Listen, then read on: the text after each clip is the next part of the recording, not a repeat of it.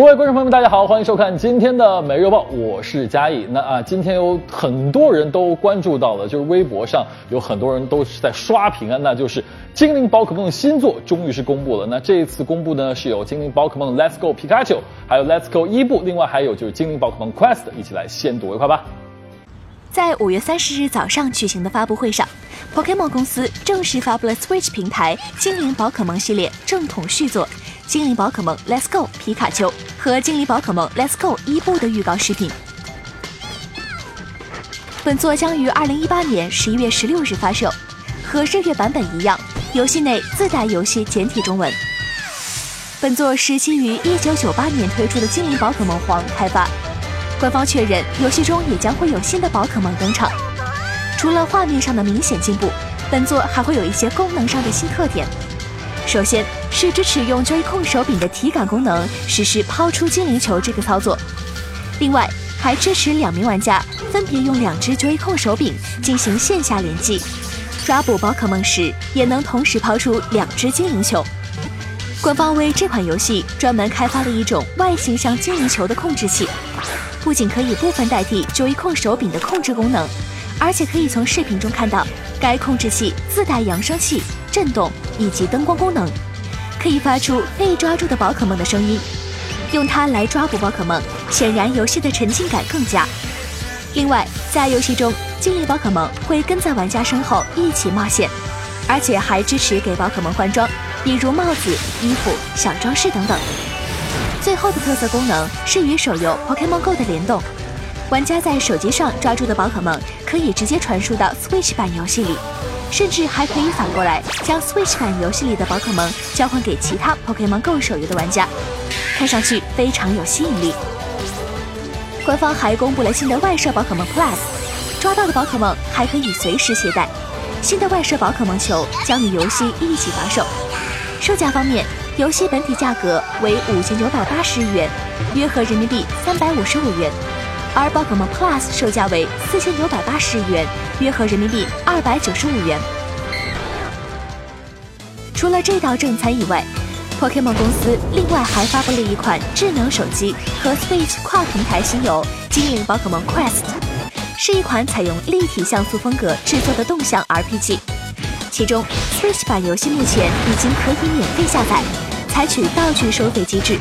而智能手机版游戏要等到六月下旬才会正式上架。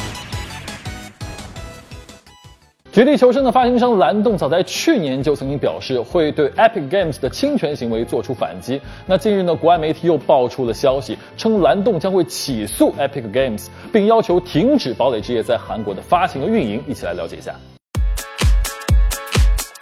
根据国外媒体报道。在五月二十九日，蓝洞已经向法院提起侵权诉讼，状告 Epic Games 公司，并要求法院对 Epic Games 旗下的《堡垒之夜》是否抄袭《绝地求生》进行裁决。如果起诉成功，《堡垒之夜》将不能在韩国地区发行。在此之前，蓝洞曾经在今年的一月份向首尔地方法院提出版权保护诉讼，并提供许多材料，一直尝试证明 Epic Games。在求生模式玩法上抄袭了自己旗下的《绝地求生》。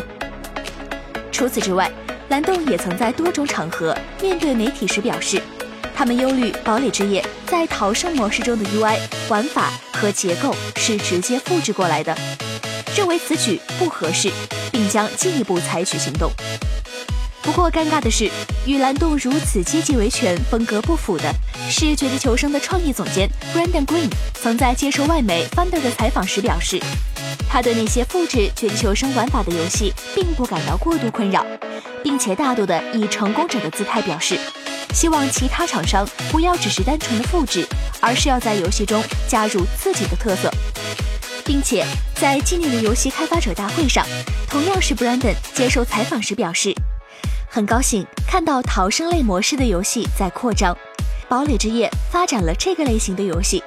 并表示他们相对来说非常友好，从来不想和同类型的游戏斗争。自从《堡垒之夜》从去年九月份推出了生存模式之后呢，就一跃成为了全球最火的游戏。不过，也曾经有人断言，说说这个《堡垒之夜》的玩家都很休闲，不会花太多的时间和精力去投入到游戏当中。真的是这样吗？一起来看一下。《堡垒之夜》虽然不是生存类游戏的开山鼻祖，但它是将其带上巅峰，成为主流的后浪。目前，这种生存游戏现象至今未有任何消退冷门的迹象。在游戏行业来说，也极为少见。随着以《堡垒之夜》为代表的生存类游戏逐渐成为主流，此前较为硬核的纯射击类游戏似乎有冷遇迹象。这其实并不意味着《堡垒之夜》的玩家比其他类型的玩家来说更为休闲。实际上，《堡垒之夜》的玩家可能比其他任何游戏的玩家都更为投入和认真。根据市场调研公司 Newzoo 发布的最新报告。堡垒之夜中，百分之八十八的玩家都进行过消费，在此之中，百分之七十五的玩家玩过传统的多人竞技类游戏，比如《使命召唤》《守望先锋》《火箭联盟》等等，并在这些游戏中进行过消费活动。不出所料的是，玩家游玩堡垒之夜所花的时间比其他游戏更多，这可能也与其多平台兼容的特性有关。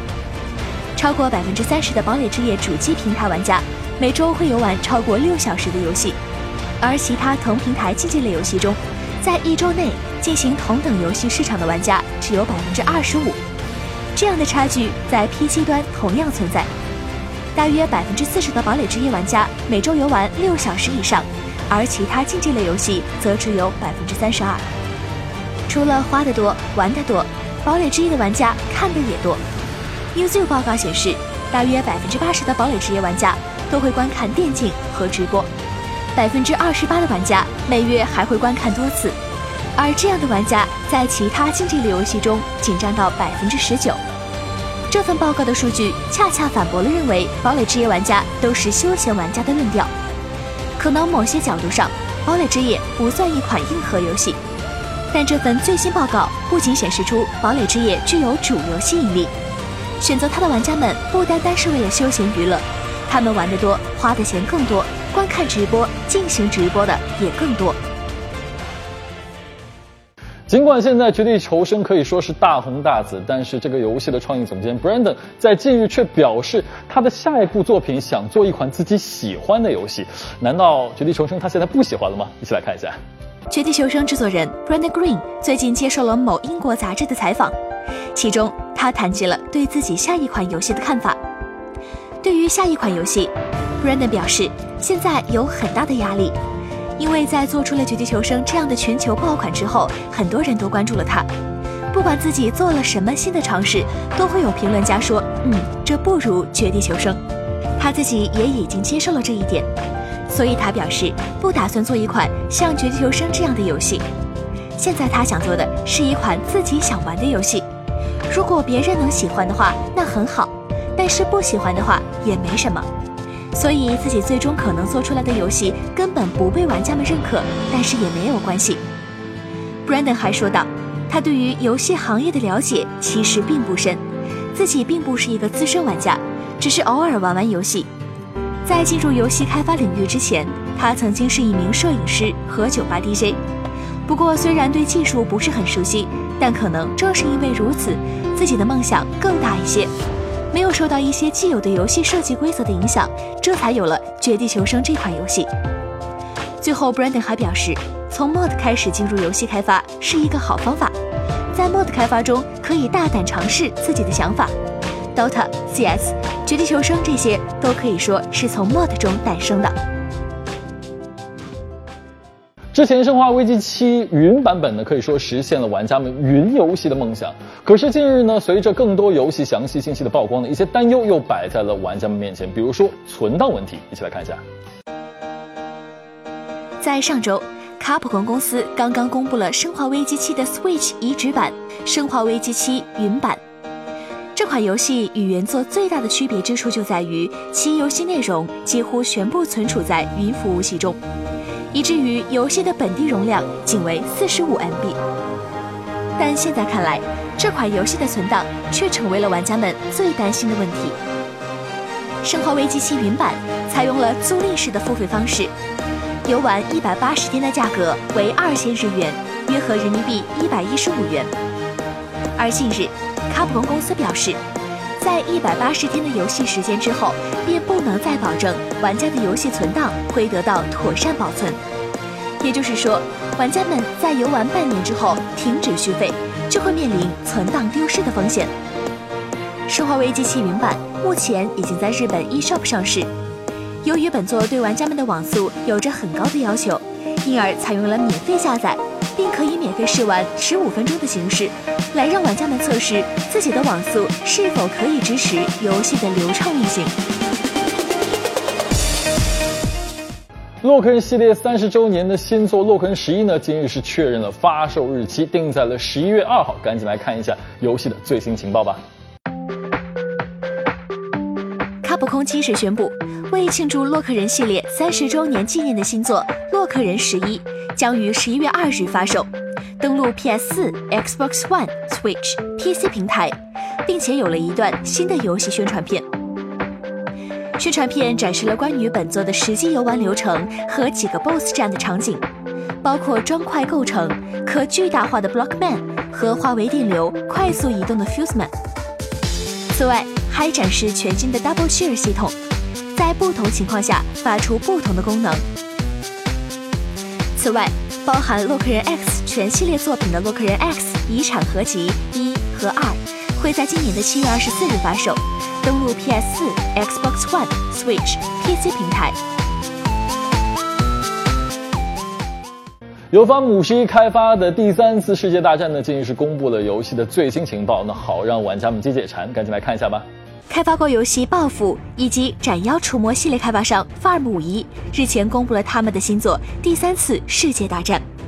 并放出了一段实际画面的预告。根据介绍，游戏的战争地带模式将会带来大规模的部队战斗，包括步兵、武装载具及无人机，同时还将拥有一个独立的生存模式——侦察兵。侦察兵模式的规模会稍小一点。数人组成的侦察小队需要在敌方区域捕获高价值的战略目标，战争地带模式则会更加具有策略性，需要步兵及载具协同作战。视频中还出现了伞兵空降，游戏还将拥有一些真实的部队番号及发生地点，例如华沙、柏林和莫斯科。同时需要通过杀敌、摧毁载具或者达成其他目标来赢取胜利。范姆仪表示。第三次世界大战将会在今年末推出抢先体验版本，并会致力于让玩家社区推动开发。作为独立工作室，他们会在游戏上线后，根据玩家们的反馈来打造更让人享受和深刻的游戏体验。好的，今天的每日报到这里就结束了，感谢大家收看。那更多的详细内容呢，请登录游戏风云官网三 w 点 M M 点心。如果您对我们节目有什么意见或建议的话，请给我们微博留言，我们会及时做出反馈的。那接下来请继续关注游戏风云带来的其他精彩节目，让我们明天同时间不见不散，拜拜。